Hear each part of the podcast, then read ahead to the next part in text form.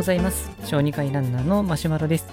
このマロランラジオでは、聞くだけでランニングが楽しくなる、足が速くなるかもしれない、そういった内容を配信しています。さて皆さん、スーパー銭湯はお好きでしょうか？僕実はスーパー銭湯が大好きなんです。本当に最初はたまたまだったんですけれども、まあ、親戚の人がうちに遊びに行った時に、まあ、遠くから来てくれたので、何かもてなせないかなと思った時に、まあ、長旅の疲れを癒せるように、パッと思いついたのが思いついたのが、まあ、銭湯だったんですで。それまでは別に行く習慣はなかったんですけども、あのまあ、いわゆる銭湯には本当に昔小さい時に1回か2回行ったぐらいで、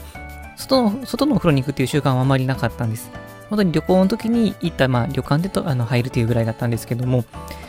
まあ、その時に、まあ、スーパー銭湯ってところに行くと、まあ、お風呂広いですし、あったかいですし、で結構いろんなお風呂もありますし、で、入った後、かなりあの肩の力がしっかりと抜けて、緊張がほぐれて、で、スッキリするということを体験しましたので、本当にスーパー銭湯って気持ちいいなっていうことをその時に感じて、かなりハマってしまいました。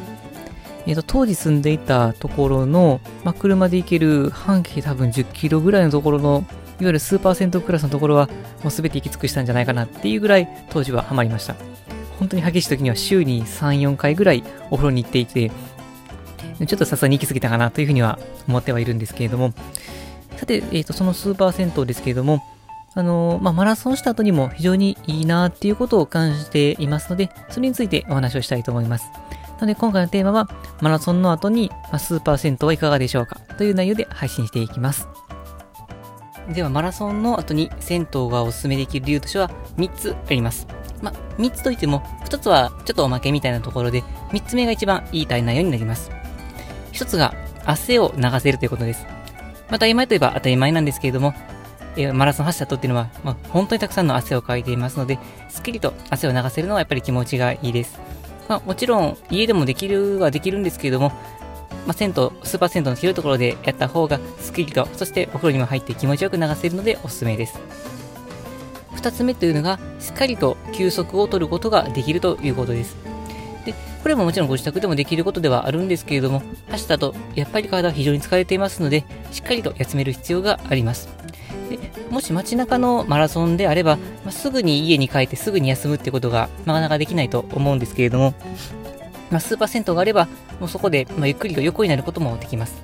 さすがに街中でこう寝そべることっていうのは、まあ、これもできなくはないんですけど、まあ、なかなかできにくいかなと思いますので、銭湯みたいな場所でしっかりと横になって休めるぐらい、あの、そういう場所があるっていうのはとてもいいかなと思います。で、3つ目なんですけども、これが一番大事かなと思うんですけれども、アイシングができるということです。でアイシングっていうのは、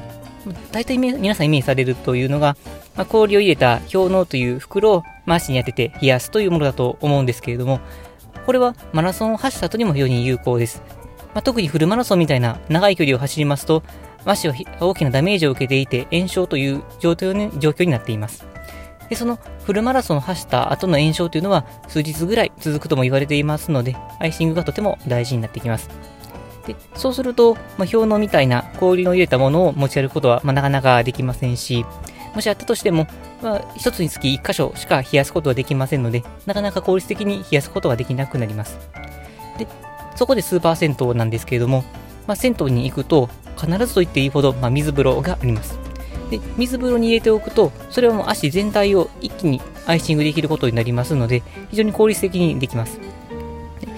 で、ここでもし、あの、冷たすぎだと思ったら、あの足にちょぱちょぽとこう、あの、水をかけるだけでも効果がありますので、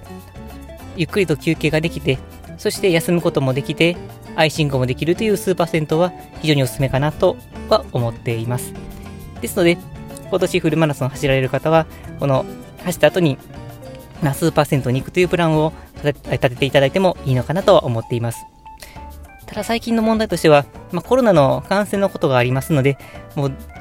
皆さんガンガン行ってくださいっていうのはなかなか立場上言いにくいところはあるんですけれども、感染対策をしっかりとしている施設で、自らも感染対策をしっかりとした上で行っていただければいいかなと思ってはいます。はい、それでは本日の内容は以上です。このマロランラジオでは、このように、えー、ランニングに役立つような情報を発信しています。また普段僕は Twitter やブログなどでも情報を発信していますので、よろしければそちらもフォローしていただけると幸いです。それでは本日も良い一日になりますように。さようなら。